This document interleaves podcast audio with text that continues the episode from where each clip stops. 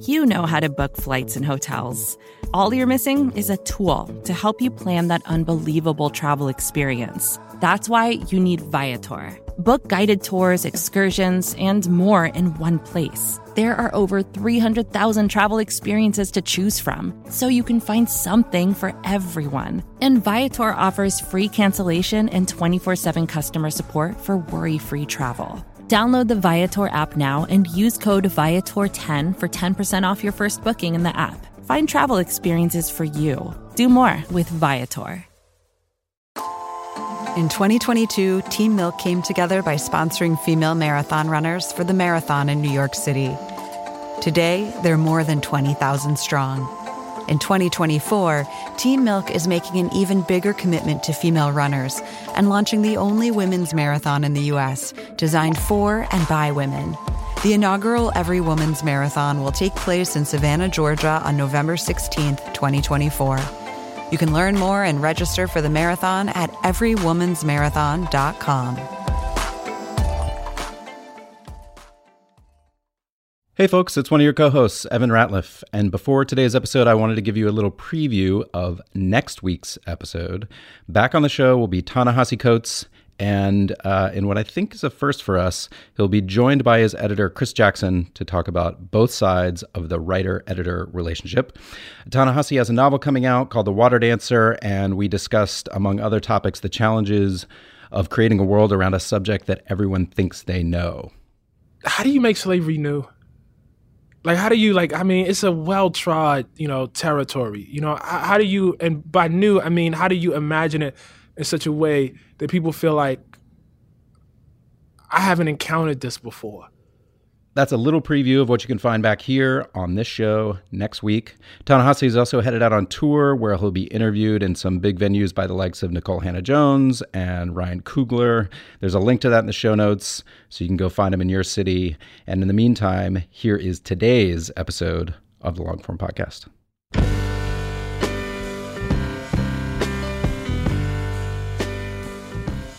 Hello, welcome to the Longform Podcast. I'm Max Linsky. I'm here with my co-hosts, Aaron Lammer, Evan Ratliff. Gentlemen, hello. Hey, hey, Hey, Max. Hey, you guys. what's going on with this show? uh, what's going on with this show is that we got Paul Tuff on it. Paul Tough. Paul Tuff. He is. Uh, he writes about education in America. That's probably what he is best known for. But he has a long uh, history, magazines and such. Before that, he uh, was one of the first people at This American Life. He was like a Harper's intern in that same era as many people that we've had on the show, and then went on to be an editor at Harper's. He ran a magazine called Saturday Night in Canada. Uh, he did this project, which we actually talked about a little bit in like you you be into this, Aaron. In uh, like 2000, he started a website, like a, an internet magazine called Open Letters, that published every day. And he, uh, well, I'll let him tell the story. It's interesting. Uh, but he has a new book out, uh, which is a big book about education. It is particularly about uh, higher education in America. It's called The Years That Matter Most How College Makes or Breaks Us. And uh, spoiler alert, you guys, uh, higher education in America, deeply fucked. Uh oh. Shocking. Paul Tough uh, once edited a story of mine. Oh, yeah? Really? Yeah. Really, really good editor. I should have Yeah. stuck with that. we talked about it a little bit. That like editor uh, to writer conversion was uh, it was difficult for him.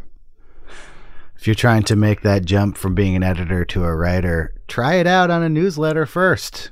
Won't cost you anything if you uh, sign up with Mailchimp. You don't even have to pay till you get up to a certain number of subscribers. So uh, I think that uh, newsletters are a great place for uh, writing experimentation, and um, you can't experiment till you have one. Um, thanks to Mailchimp for uh, bringing us this show and many other shows we've done. And now here's Max with Paul Tough.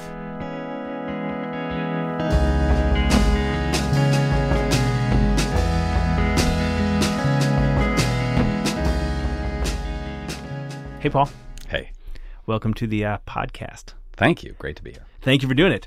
Uh, we're going to talk about this book. You have a new book. Uh, you're here to talk about the new book. We need to make sure that people know about the new book and uh, go buy it. They should buy it. I've read it. It's good. Uh, but I've been trying to have you on for like a long time. So I'm going to uh, I'm going to ask you some of the questions I would have asked you before you even wrote, this book. Great. Uh, I have spent some time with your uh, with your archives over the last uh, little while. Uh, you're catching me like after vacation, Great. uh, so I had a lot of time. So I, w- I went deep, is what I'm trying to say. Excellent. And uh, there are these points in time, and I was wondering if we could just kind of hit some points in time, and uh, I'd be interested in uh, your thoughts on them. So the first one is um, I read this article in Esquire magazine from 1990 on hackers. Yeah. 1990 hackers Yeah. and I went on won a bunch of awards. Um, it's a pretty wild story. It ends with these like teenagers in New York hacking the White House, which I feel like has some resonance to this moment. But mostly, like I went and looked around. There's not a lot on like hacking at all at that point. And so I was interested in where you were in your life at that point and how you happened to be you wrote that story with Jack Hitt, but how you guys happened to like get on that so much earlier than anybody else. Yeah, it happened through my real job at the time, which was that I was working at Harper's Magazine. I was like 22 or something like that. Um, and I'd come to Harper's to do an internship and then went off and worked at another magazine and then got hired back by Michael Pollan to work on the reading section.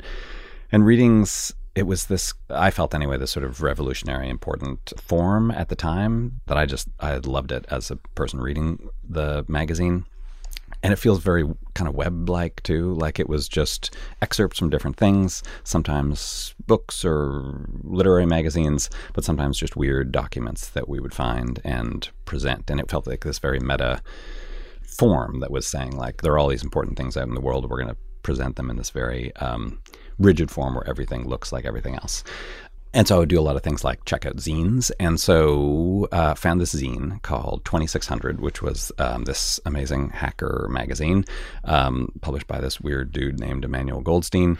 And they had this, I think we excerpted something in the reading section. And then they had this monthly meetup at like the Citibank building or something where they would just all hang out by the payphones and hack the payphones. So I started going and meeting these kids.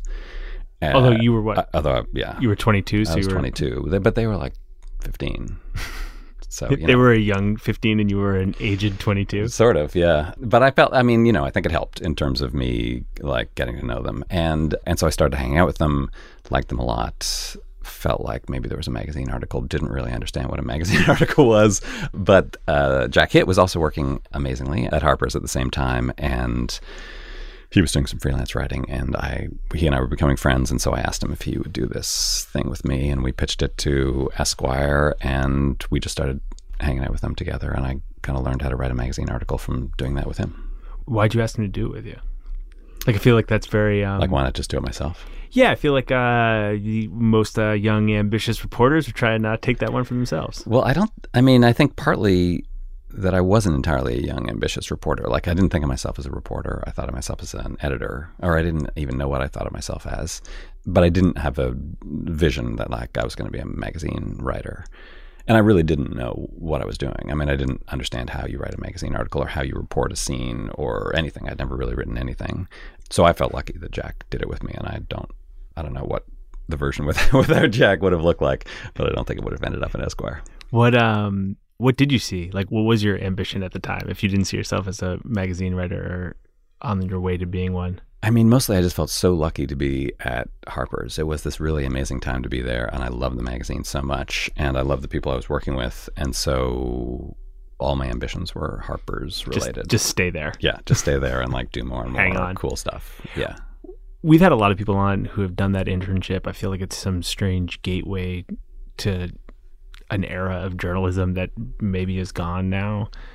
And so it's sort of like um slightly well trod territory on the show, but I'd be interested in like you had dropped out of school and you'd taken like a crazy road trip across the country and ended up in that internship and I'd be interested in just like you, what your impression of that place was at that time.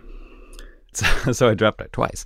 Uh, the first time I dropped out of college, I did the crazy road trip on a bike. The second time I dropped out of college, I was at McGill University in Montreal, and I was not enjoying college and wanted to get back to New York, and so that's when I applied for the internship. And my feeling about being there, I mean, now I look back on it as this. I mean, it feels like Mad Men, you know. Like, I mean, at the time, it seemed, of course, very modern, and now, but it was crazy. It was like everyone was smoking in the halls, and like it was all white guys mostly with a few white women. And you know and we were helmed by Lewis Lapham who really is from from Mad Men um, and you know wore a suit and had a gravelly voice. And He um, came on the show in our old old office, like our studio two studios ago, which had no air conditioning, and he came in like a three piece suit, and it was July, and his interview was incredible, and also like just the fact that he made it out alive was like a huge relief.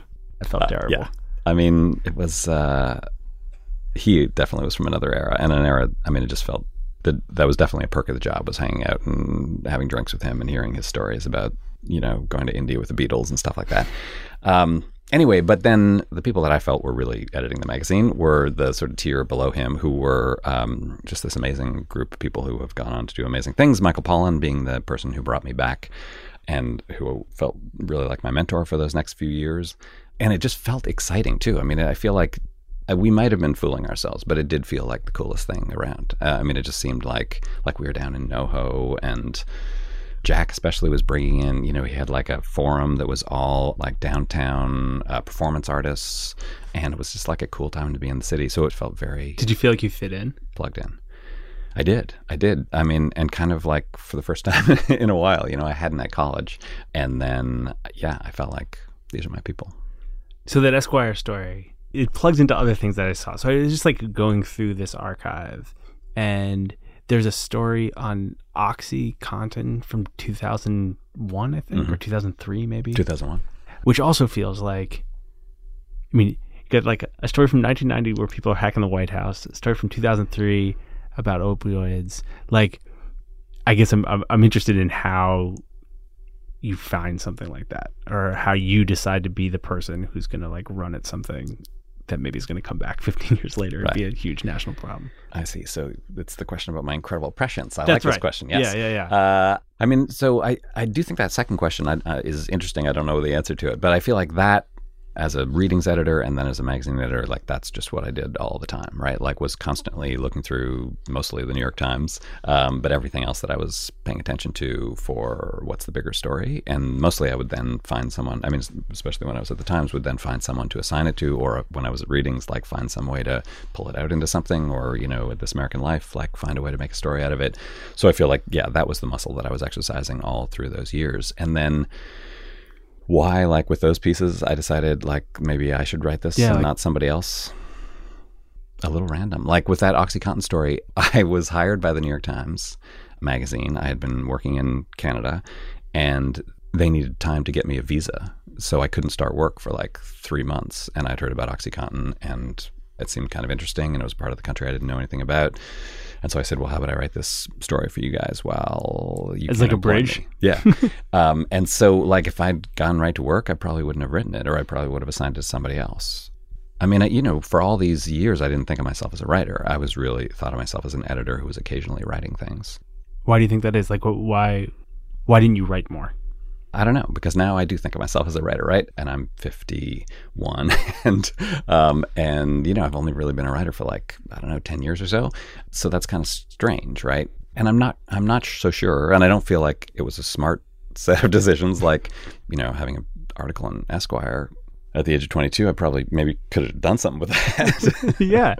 um, but I didn't. Um, I think part of it might just be my own, you know, insecurities or loathing of writing or something like that. But I think part of it was also then being an editor and working with all of these writers who were just so much better than me. And I think I had that experience of not being able to understand how they got good and so just assuming that they were always good and that they had some magical gift that I didn't have and couldn't learn. So I, I, I think That, that, sounds was kind of it. connected to the insecurities part of it. Yeah, I think, and I remember a, a moment like reading certain articles, like in the New Republic. Like the New Republic had this era where they like all the, they had all these young writers, and they were funny and smart and wise, and and they were all younger than me. Like this was you know when I was 25 and they were 22, and just feeling like oh no, they just got it. They have they've got something that I'll never have. How'd that change? I mean, it hasn't to- totally changed, uh, but I, fe- you know, I feel like I, you know, Ira Glass has this famous thing that he says where, if you're a creative young person and you want to um, make something, What makes it hard is that you probably have taste, you probably understand what is good and what's not good, and you know that the things you're making early in your career are not good. and, and the people who actually are able to like keep making them are just able to deal with that fact. And I think I wasn't able to deal with that fact for a long time. And so, yeah, I think it just took me till I was at least in my 30s and started writing and realized that I could take something and gradually make it better. Like there was such a thing as revision. And I think that Oxycontin story actually was a big part of it. That was the first thing that I wrote that felt like a real magazine story that I'd done on my own, that felt good and felt like, oh yeah, I can do this too. Did you ever feel that kind of doubt as an editor, or did you just sort of like have that thing from the start? As an editor. Yeah, like if it took until your mid 30s or whatever to feel like you could pull off a magazine article and yet you had edited like hundreds of them by that point, does the editing thing take time to get that confidence, or did you just sort of have it from the beginning? Well, I mean, the thing was that when I was an editor at Harper's, I wasn't a real magazine editor. I wasn't assigning stories. I was, first of all, just doing readings for years and ended up running or helping to run that section. And then did Harper's Forums for a while after Jack left. Um, I did the Harper's Index for a while. So there were these three forms that basically don't exist anywhere else that I spent, and I was there for like eight years, and those were the only things I did. Occasionally I would edit a story, but not really. Uh, but then when I ended up at the Times Magazine, like among real, actual magazine editors, you know, working for Adam Moss, I felt like I had no idea what I was doing. So how'd you figure it out? How did how did I edit a magazine article? Well, I think I learned from all the people that I was with. I mean, I really like. I didn't do much until I got to the Times Magazine. I mean, I did edit a magazine in Canada. I forgot about that part. Uh, so Saturday I prob- night. uh, yes, exactly. So I learned a little bit by editing those stories. I'd learned a little bit at uh, Harper's, but then at the Times Magazine, it's just you just churn them out. You know, you're just doing story after story. It was, you know, Adam Moss and Gerry Marzorati were my bosses. I was surrounded by all these other great editors. So I think I just learned through that boot camp. Just kind of reps. Yeah. But the, did the stakes feel different than they did for writing? Oh yeah. I mean, it, yeah. So I and I had started sort of writing because of that OxyContin story. I'd started thinking like maybe now that I've got this job, maybe I should try that other thing that I just happened to do while I was waiting for this paperwork to come through. And so I would do stories along the way. And before long, I started writing about Geoffrey Canada, which Yeah. then turned into this uh, story that then turned into a book. And and that was like uh, five years working on, you know, from the first time I met Geoffrey Canada to when that book came out. So there was a long period when I was an editor at the Times Magazine where I really was like, this is kind of a day job, and the stuff that I care about is figuring out this other story and how to write it. It's funny, like um, you sort of scan someone's career, and then like it's easy to sort of create a timeline of the dots, you know? Because if you just look, like actually look at bylines, it actually looks like uh, you're kind of like all over the place, and there's like a bunch of different topics, and it's kind of sporadic in your editing and stuff. And then there's this point where it's like Paul Tough is writing about education, and Yeah. then that was 15 years ago or something. Yeah. And then like that is the next 15 years. Right.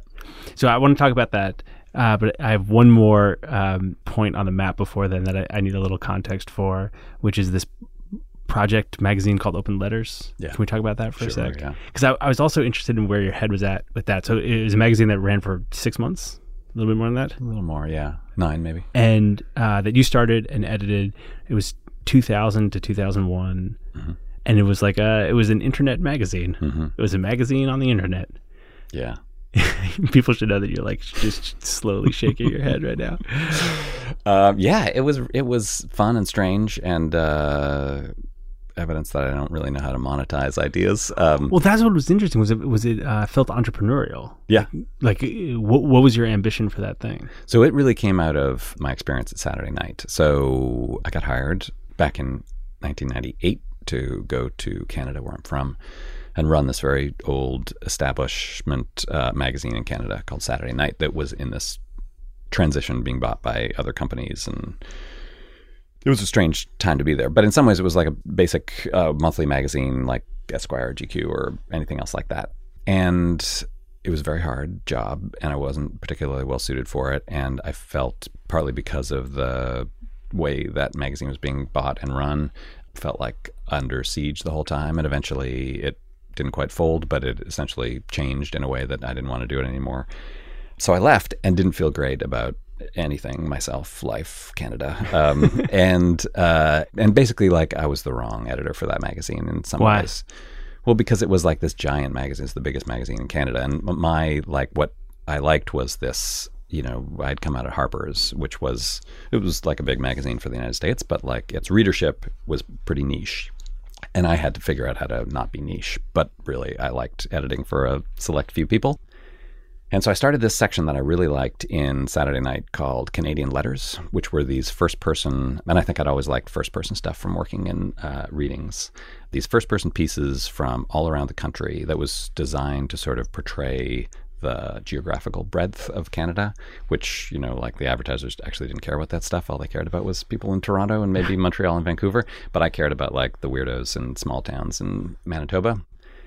So it was this great opportunity to do this first person writing, and they really felt like letters. And so that was the idea that I, when I got out of it, that I wanted to try. And mostly, I think after the experience of Saturday night, I just wanted to do something that was sort of small and that I was in charge of and didn't have a lot of weird bosses uh, to answer to. And then I think the last reason that I that open letters was appealing to me was that I had to write something every day, and I had developed this kind of writer's block when I was at Saturday night, and that helped me escape from that in some way. But what Open Letters was was this like uh, so every day we would publish a letter. It's still up there at openletters.net. Uh, every day we would publish a letter from some writer to whoever he or she wanted to write to, describing what was going on, anything in their life at present. And then once a week, we would collect those into a PDF and mail those out. And you could either subscribe and get a daily reminder to go to the website, or you could subscribe and get the PDF sent to you. And it was great. I mean, we worked with all these incredible writers and incredible editors who all worked for free, but there was no income. And Um, the staff, I mean, like the staff was you.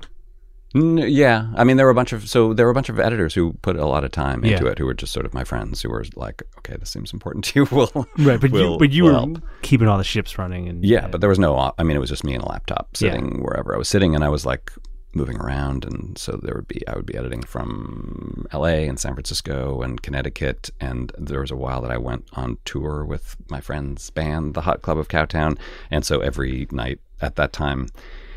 It was important that we would stay in a Motel Six because Motel Motel Six phones they had a plug that you could plug, you know, the dial-up cord from your laptop into, and so I could post each day uh, from Motel Six the next did you have letter. any models for it, or were you just completely like winging it?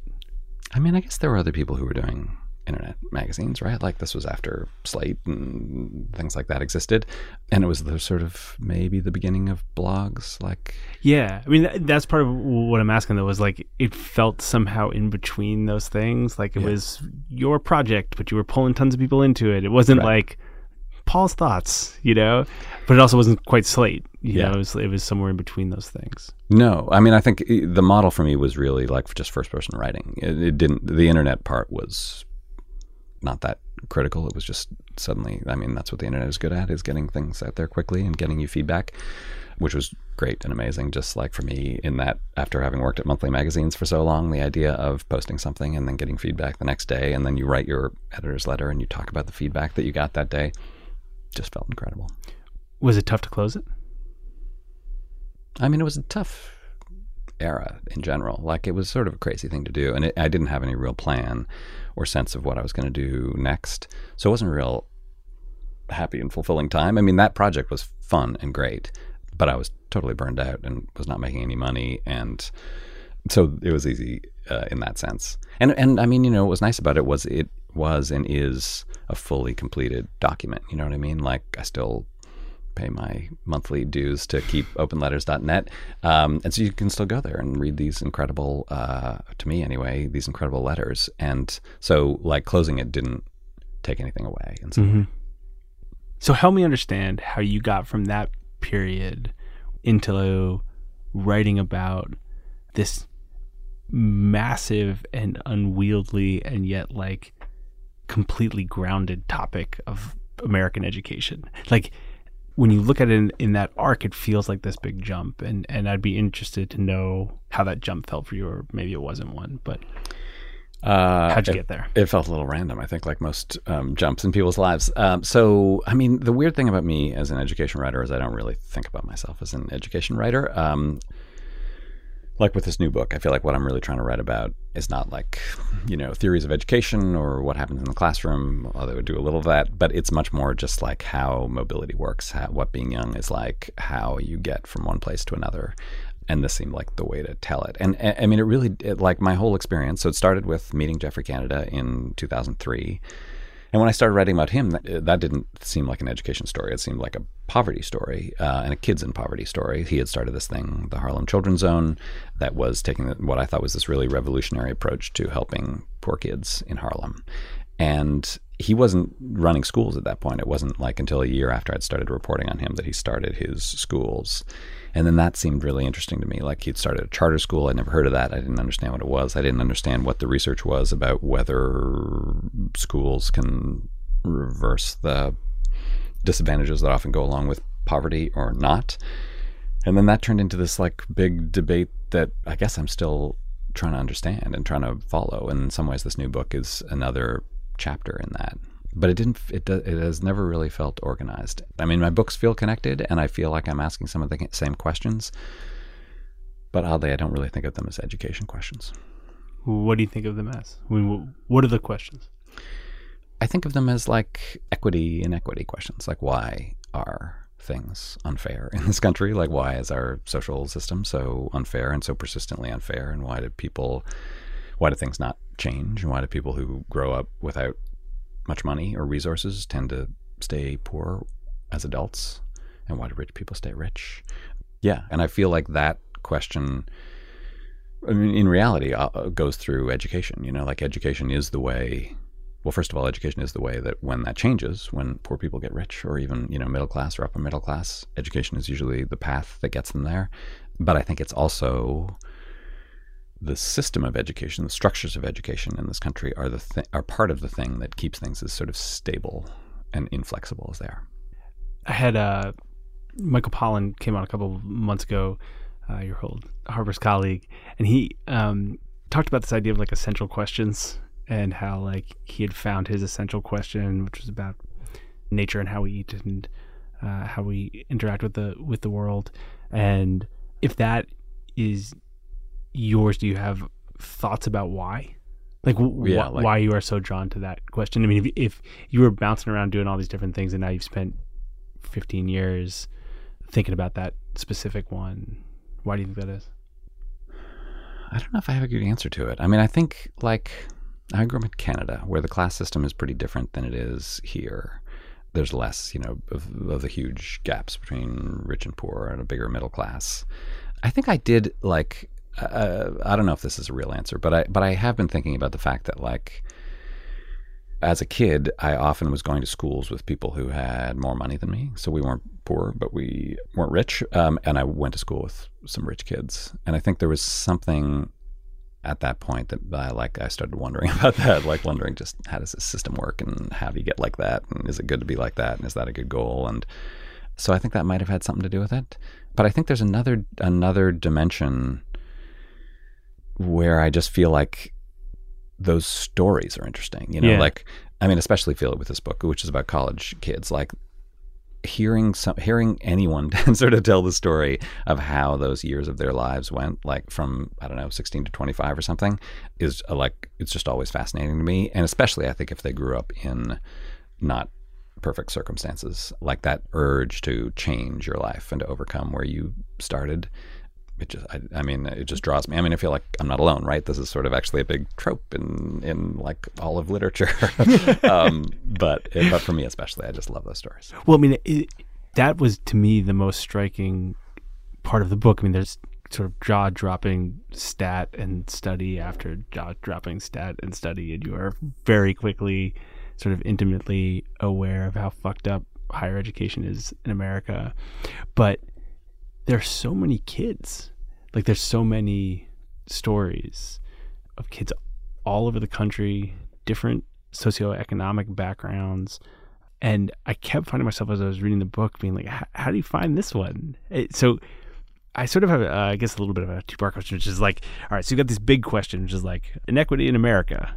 How do you find stories within such a big question? And then I guess if this book is part of that you know, the next chapter, and you're, and you're answering it like specifically with these kids. Like, how did you go about finding them? Well, I mean, one thing that's interesting to me when you when like talking about um, yeah this time in people's lives and what their experiences were and how giant they often seem. I mean, the thing that kept happening to me. So I, yes, there were like kids who I went out and sought and talked to lots of kids in order to find the ones who I wrote about. Um, so I want to explain that part. But but the other thing that seems important was that like I would be talking to people who like adults who were interesting to me because you know they were the head of admissions at this place or they were the like a brilliant SAT tutor in this place. And when I would start talking to them about, so like, what about you? What was your college experience? And then we'll go back up a little bit. Well, how did you get there?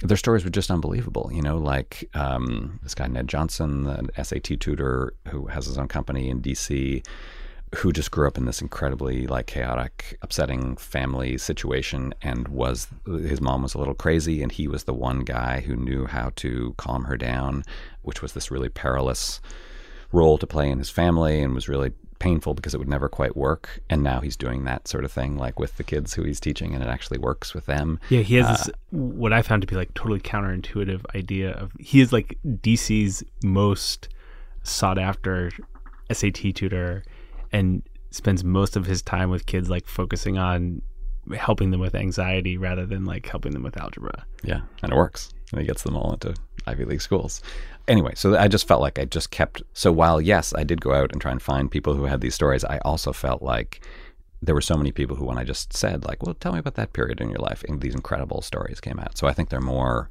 common than I might have expected.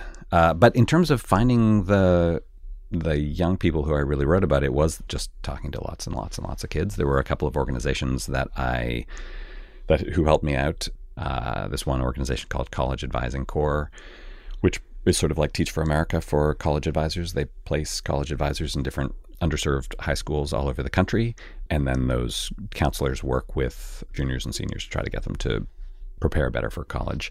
And they very kindly helped me go to dozens of schools all over the place from uh, New York to rural Pennsylvania to rural North Carolina. And at each place, I would just meet you know, 10 kids and talk to them all and then find one or two who I wanted to talk to more. So yeah, it was, there was a lot of auditioning.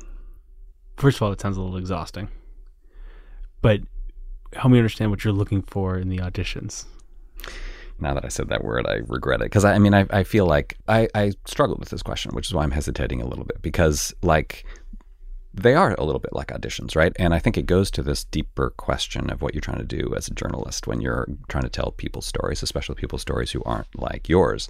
And I and I, I like um, thought about that a lot while I was writing this book because I did not want to sort of exoticize, I guess, the stories of these young people, especially those who you know who who weren't a lot like me. Um, and and so I didn't want to just like do what I think journalists sometimes do and what I've sometimes done of like, okay, who's got the craziest story? you win. I'm going to write about you, right? And so I think a lot of what I was looking for, I mean, certainly I was looking for interesting stories that seemed like they represented something broader, but I was also looking for, uh, like storytelling ability and insight and candor, you know, like because I, I wanted to with all the young people I wrote about, I wanted to see how deep I could go into their stories this time. I think because I felt like when I didn't go deep enough, I missed things. You know, I missed context and missed nuance of their stories in ways that didn't feel good. And so I wanted someone I could talk to over a long period of time. And and so how much they felt comfortable talking about themselves in a deep way the first time I met them was a strong predictor of whether mm-hmm. that was going to work out.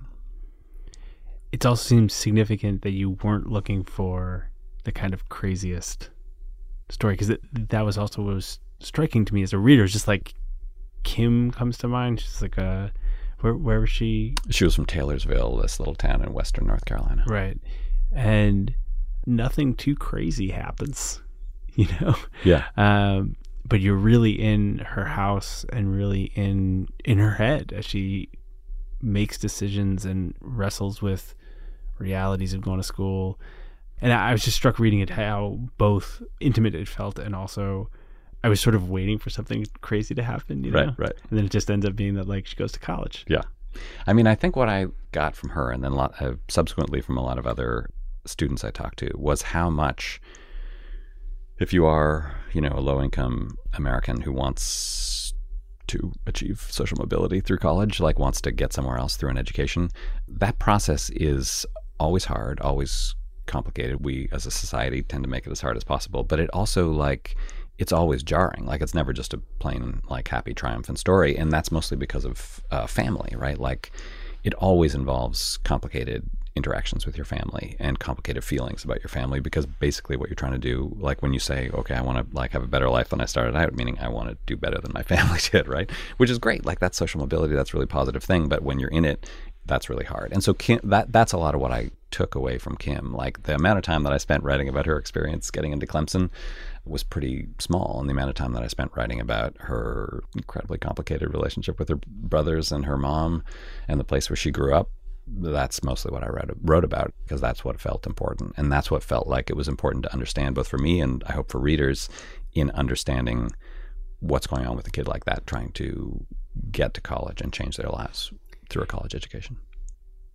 I can understand the, the sensitivities around exoticizing anyone, but particularly I feel like there have got to be some sensitivities just in writing about people who are that age, right? Like to say like, hey, I'm I'm Paul. I'm going to spend a bunch of time like in, in Taylorsville on your couch trying to get into your family dynamics. Uh, so I guess I'm just wondering how you think about like what you put in there and what you don't, and how you talk to them about what that experience might be like, both the reporting part and like the aftermath of it. Right. I mean, I think I, I, I think you know the answer to how I did it was very carefully, or at least I tried to. I mean, I, I think both like how my career has unfolded, but also how the culture has unfolded. I became I hope, more sensitive and thoughtful about that process than I was in the past and have been in the past. And like realized more of like that what I was bringing is not just like journalistic neutrality, but is me, right? And everything that I am. So that made me, I think, want to take more time and more care in getting their stories right. But it actually didn't push me toward like pulling back and saying, "Oh, let's not talk about that. That seems too sensitive." Um, it was oddly sort of more the other way. I mean, you know, definitely like didn't make them talk about anything they didn't want to talk about and let them go off the record when they wanted and direct me toward like stuff they wanted to talk about as opposed to stuff they didn't. But I think the people who I ended up in those long term reporting relationships with, they were long term because they wanted to talk, right? That for whatever reason they felt like this experience of talking to me over the course sometimes of years was valuable for them, whether it was, and I don't entirely know why. Like, I don't know if it was because they thought that it was valuable, you know, to like have somebody to talk to and talk through your life with and ask questions. Like, that's something that can sometimes feel good, right? When you're in, a, in the middle of a confusing uh, situation. Or whether I think sometimes they felt like this like this is a book that I care about, right? Like I want someone to understand what it's like for someone like me to go through this system for, you know, sort of like political social reasons. I want this story out there. And so even if I've got to sacrifice a little bit of my own privacy in order to do that, that's a worthwhile trade-off. But so I feel like with all of them I I got to a point where it felt like we were clear on what our jobs were in this process that they were telling the stories and i was asking the questions and writing them down and trying to make sense of them. Um, and mostly that felt good. But it, it just felt more uh, because i think i went into it feeling more sort of fear and doubt about the process and worry about getting it wrong. It made me work harder than i've ever done. I mean i've never done the kind of reporting that i did on this book and that was mostly just because i really wanted to get their stories right. What were you worried that you'd get wrong anything. I think like how to how to explain their feelings, how to explain their relationship with their family. I mean, the the place where I feel like it played out for me most was in the chapter about Kiki Gilbert. And that chapter, I mean, like maybe I'm the only person who uh, has noticed this or will notice this, but like it's a weird structure in that chapter, and it's really, I mean, the strange thing about that chapter is that it's partly a chapter about storytelling, and it's mm-hmm. partly a chapter about how you tell your own story, and particularly how Kiki told her own story. And so, like, I do a weird thing structurally, I think, anyway, in that chapter, which is I introduce Kiki, uh, who's the main character, this young African American woman with a very complicated family life, who goes to a really good high school in North Carolina and then is applying to college when I meet her, or starting to apply to college. And so I start off at the beginning of the chapter, like introducing her a little bit and going through what seems like here's her whole story, and then go off and explain what life's like when she gets to Princeton and go into these big issues of what it's like to be a low income student at a super rich institution like Princeton.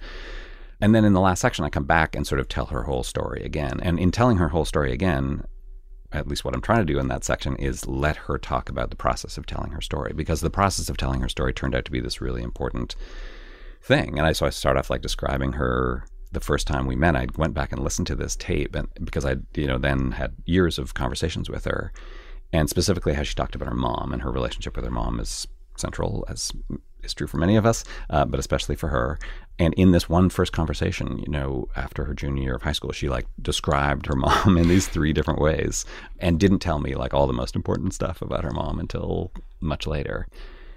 And then that story of like the difficult things that happened to her and her family, there's this moment where then she realizes like this is a thing that I can use to get scholarships and to get into exclusive colleges because there are certain people you know, and those people are not that different than, say, me or some of the people who are going to be reading this book who really like this story and are going to really be like emotionally moved by it in a way that's going to make them want to do stuff for me. And then she gets to Princeton and then she suddenly realizes, like, oh, this story has changed. And if I tell this story now, it's going to hurt me rather than help me, right?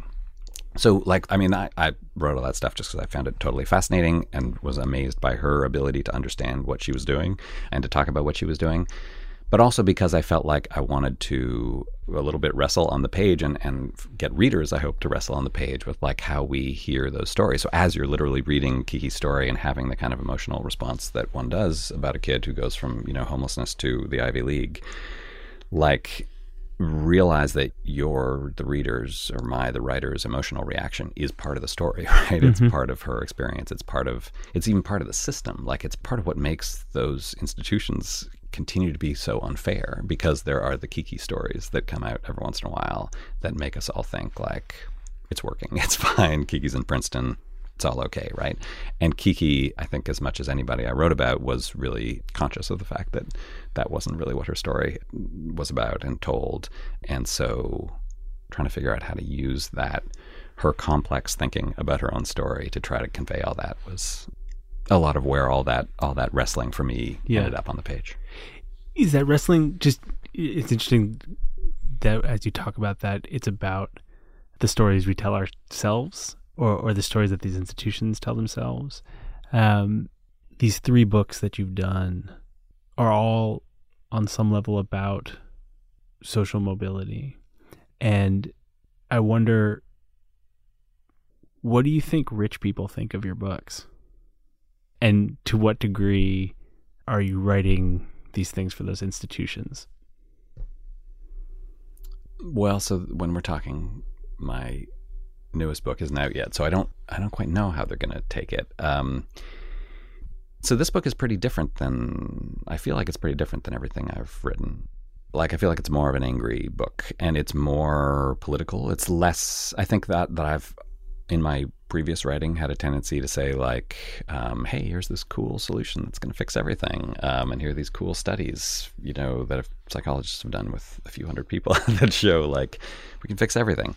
Um, that's an exaggeration, but like I, I do feel like that's a journalistic uh, style that um, has been appealing to me in the past, and I mean it's partly I think why it took me so long, why it took so long to write this book.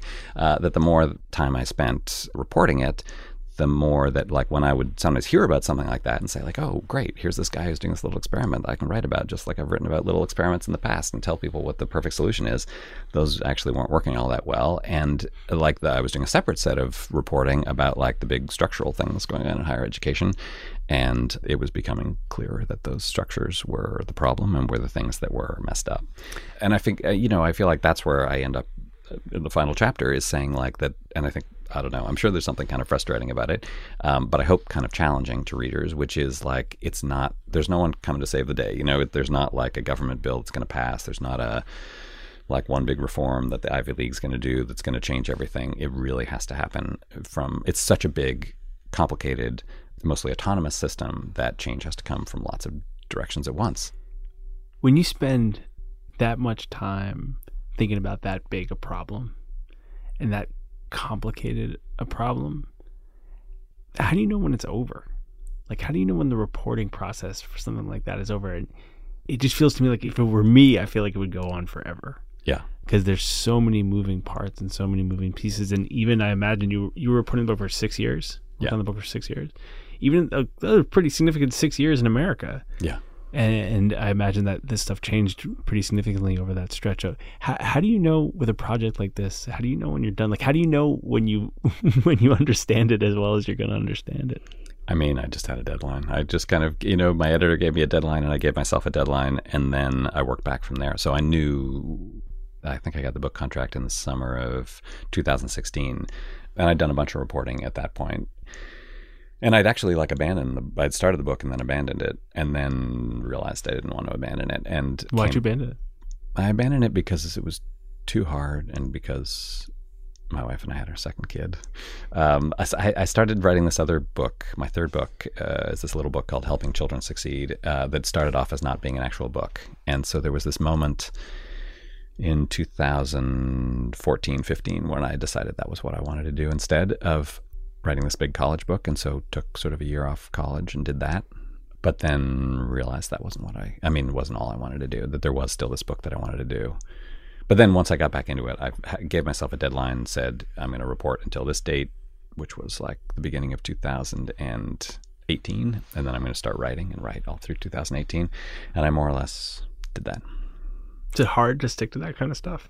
Like, Yeah. hard to hold yourself to those deadlines? Yeah, but it, I, but I think because it was so sprawling, if I hadn't done it, you know, I would have just kept reporting, and there would have been something else to do. And like for me, I'm a deadline kind of guy, so it was really uh, it was important because it then made me think like, okay, there are only a certain number. Like you can't tell everything, right? So you have to do what writers do, uh, and to find the stories that are going to best tell the story that you want to tell, and put them together and make them make sense, turn them into chapters, and turn it into a book. And so that, like, yeah, I had to do that at some point. Once you say, all right, my deadline for reporting is done, it's early 2018. Yeah, so I had these. I had these really. Um, I'm good at big deadlines. Like I do. I do. I don't. I, I've never like missed a deadline by months or years, but I really like. I'm terrible at daily deadlines, and just I have terrible writing habits. I guess most writers have terrible writing habits, but mine, especially with this book, seemed bad. And so this is the first time, like I'm getting older, and I have two kids, and so when I, part of when I structured that, you know, those years of writing, of reporting and writing, the idea was that this time I was going to be like a really sane writer and I was going to exercise and take breaks and like have weekends off and come home for dinner every night. And why not, right? Like you should be, I had a whole year to write a book. You should be able to do that in eight hour days, right? Just pick it up, put it back. And then I started doing it and I started, I was exercising and, uh, and it wasn't working. And I, uh, like, I mean, it was partly that it was the first chapter of the book, which I did two whole versions of that didn't work at all and had to throw them out. And then it was April or May and I hadn't written anything. And now, like, my year of writing in a reasonable way, it turned into like seven months to write a whole book. And so from that point on, I just kind of went crazy and wrote all the time and worked every day and stayed up all night and would regularly like come home at 6.30 in the morning and have breakfast with my kids and then go to sleep and then go back to work. Um, yeah, it was it was really bad. And uh, so uh, I mean, as as I think about the rest of my life, I am trying to figure out whether that is just the only way that I can write. But What do you think? at this point, it seemed like it was. I really hope it's not the case, but I think it is to a certain degree. I mean, I think that my brain, when I'm writing, needs to be completely immersed in what I'm writing, and it was not fun the writing at all. It was not not a good experience, but but it was like the, you know this amazing feeling that you can get when something is just completely on your mind all the time. Like I didn't, you know, it was all I was thinking about. And so I'd like walk home at, you know, six in the morning. I had an office that was just a couple blocks away from our house in Austin. And I would be like dictating emails to myself into my phone because even on these two blocks, like I'd had more ideas that I had to get in there. And that's kind of cool, right? Like Yeah. it's kind of cool. It's more cool when you're 25 than when you're 50. um, but uh, yeah, I mean, I did have this feeling of like, oh yeah, if you do this and you're my age, you just have a heart attack and die. um, you're really not supposed to do this. Uh, but I feel like it, it helped, me, especially with a book like this, where I was trying to see connections and try to understand connections and try and go really deep into people's lives and understand the connections that, you know, ended up being, I think, some of the more important ideas in the book. Aside from like talking into your phone, to to what degree are you talking to other people in that process? Not much. Yeah, it was very it was very solitary and weird. Um, yeah, and I didn't I didn't I mean I had some people that I was showing things to and talking to a little bit. Uh, and certainly once I finished a draft, had a lot of back and forth with uh, editors and friends. but it felt pretty solitary. I mean, you know, I'm sure there are people listening who hear being able to take that long on a project is uh, luxurious Yeah. and rare in the media world at this point.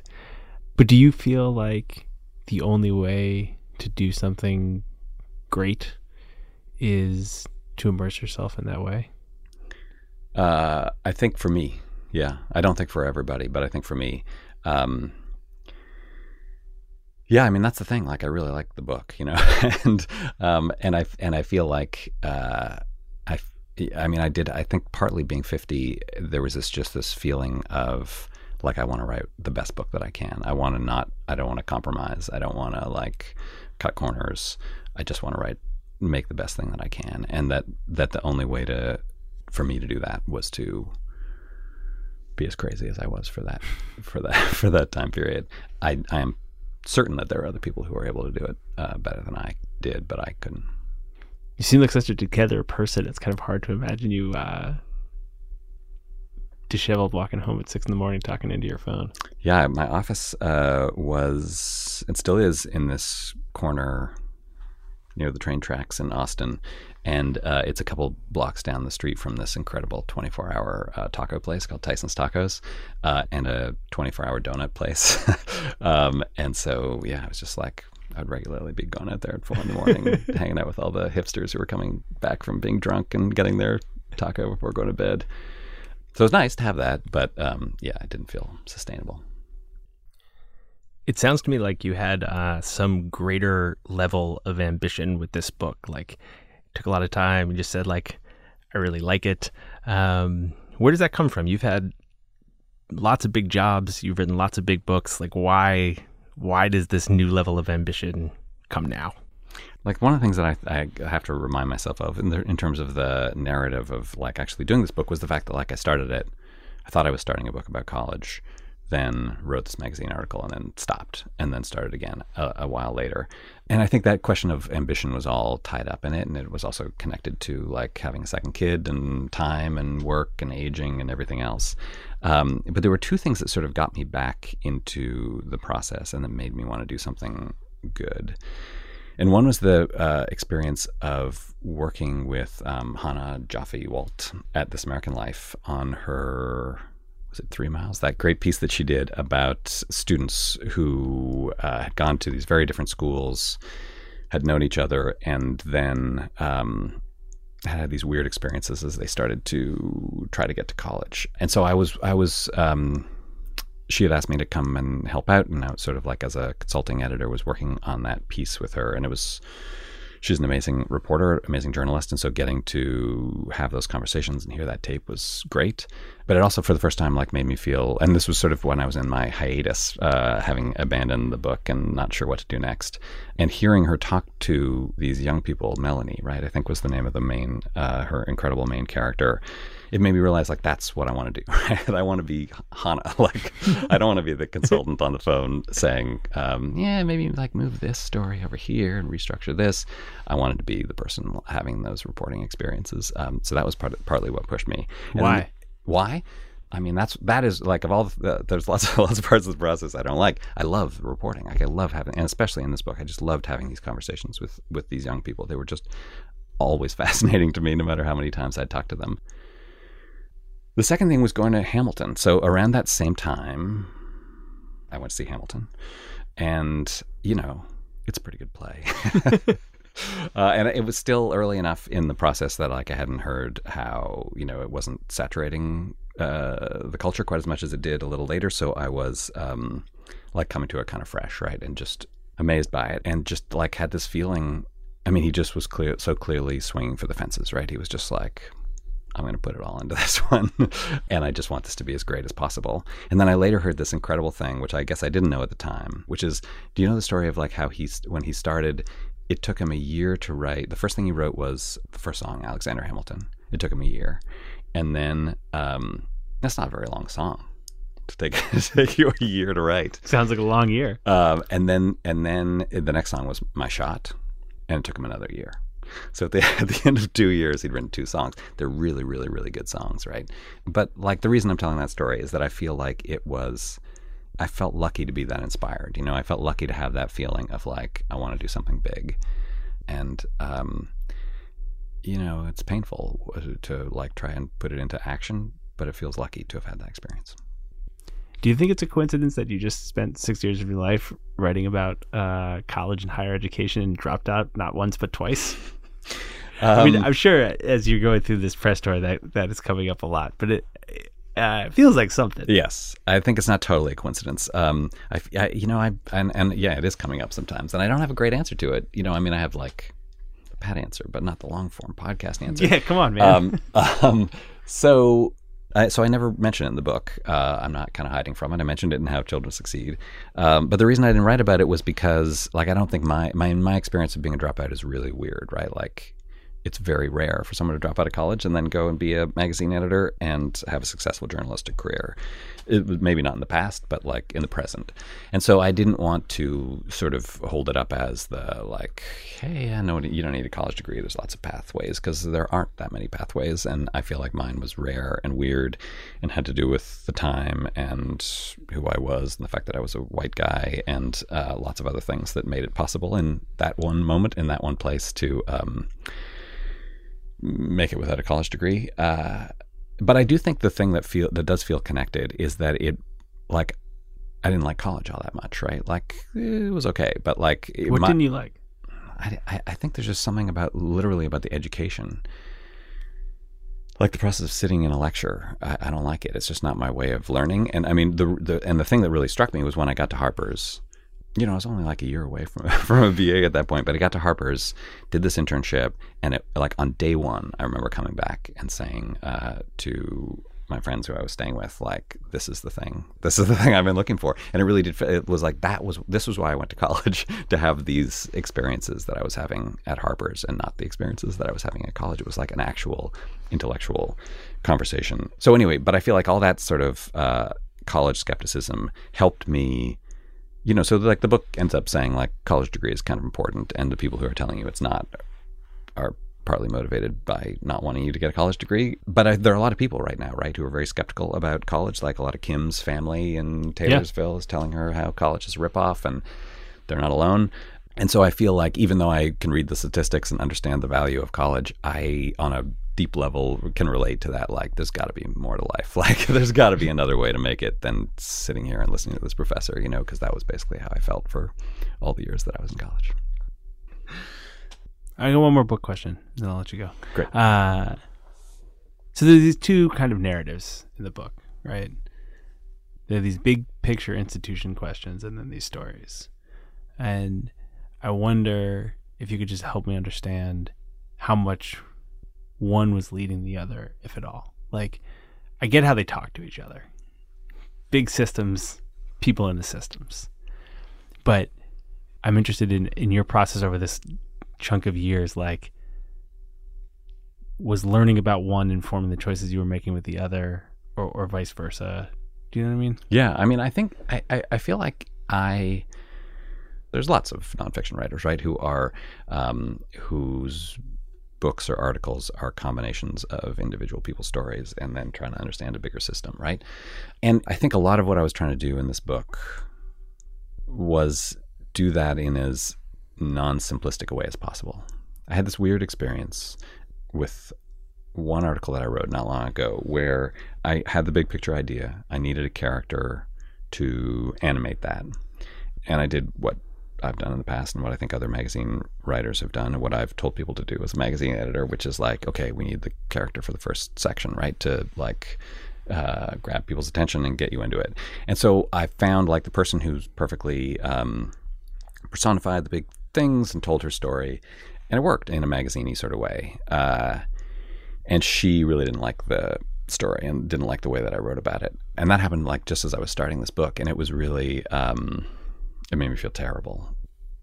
And you know, like there were parts of me that just was like, okay, then I just shouldn't like write articles like this. But eh, but in, but I hope that what it pushed me to do instead was just like try to have these two parts exist on their own, right? Like just have these eh, that I really did believe that understanding people's stories as they were going through this process was going to help readers appreciate and understand the big picture you know in ways that like writing works when it works right like that i feel like you know the nice thing about a book for me as opposed to a magazine article is that it's less formulaic there are a million different ways to do it and and that kind of gives you like some freedom like a bigger canvas as a writer because you're trying to create this like emotional mood where ideas like have a place to sit in a person's brain.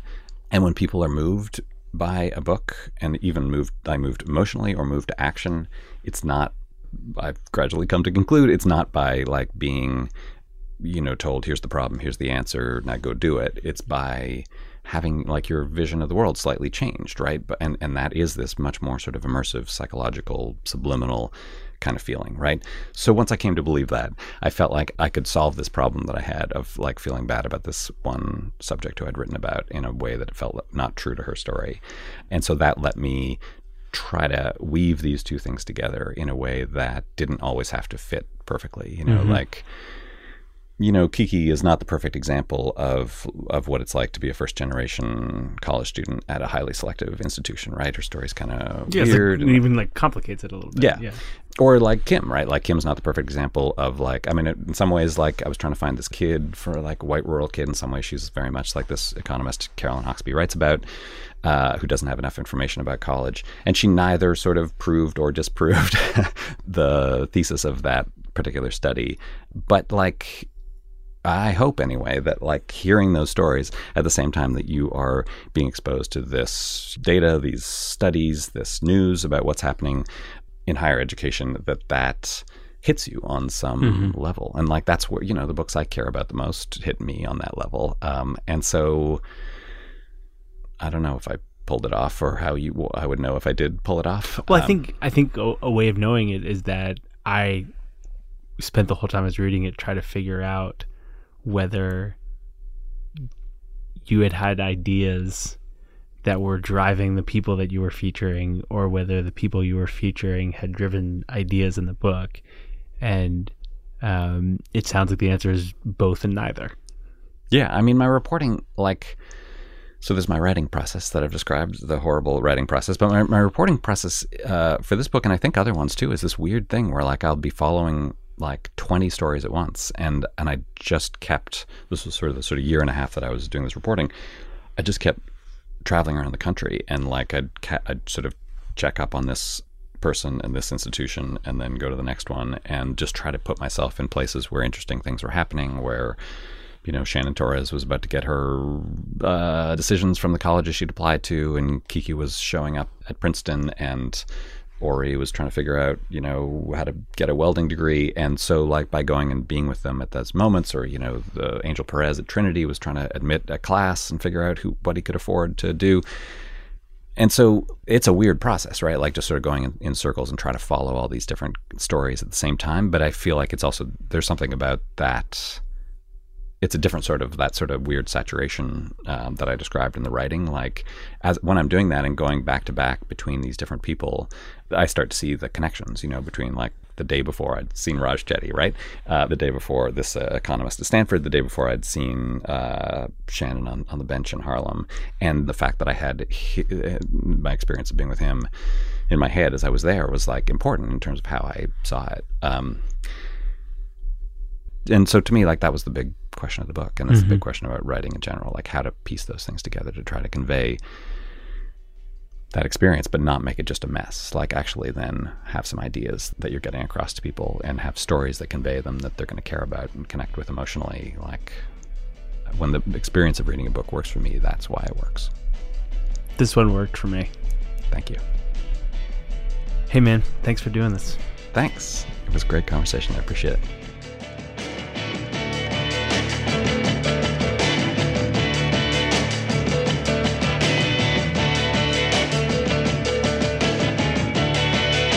Thanks for listening to Longform. I'm Max Linsky. My co hosts are Aaron Lammer and Evan Ratliff. Our editor is Janelle Pfeiffer, and our intern is Louisa Garbowit. Thanks to them. Thanks to our sponsors, MailChimp and Pit Writers. And thanks very much to uh, Paul Tough. His new book is called The Years That Matter Most. We'll see you next week with Ta-Nehisi Coates.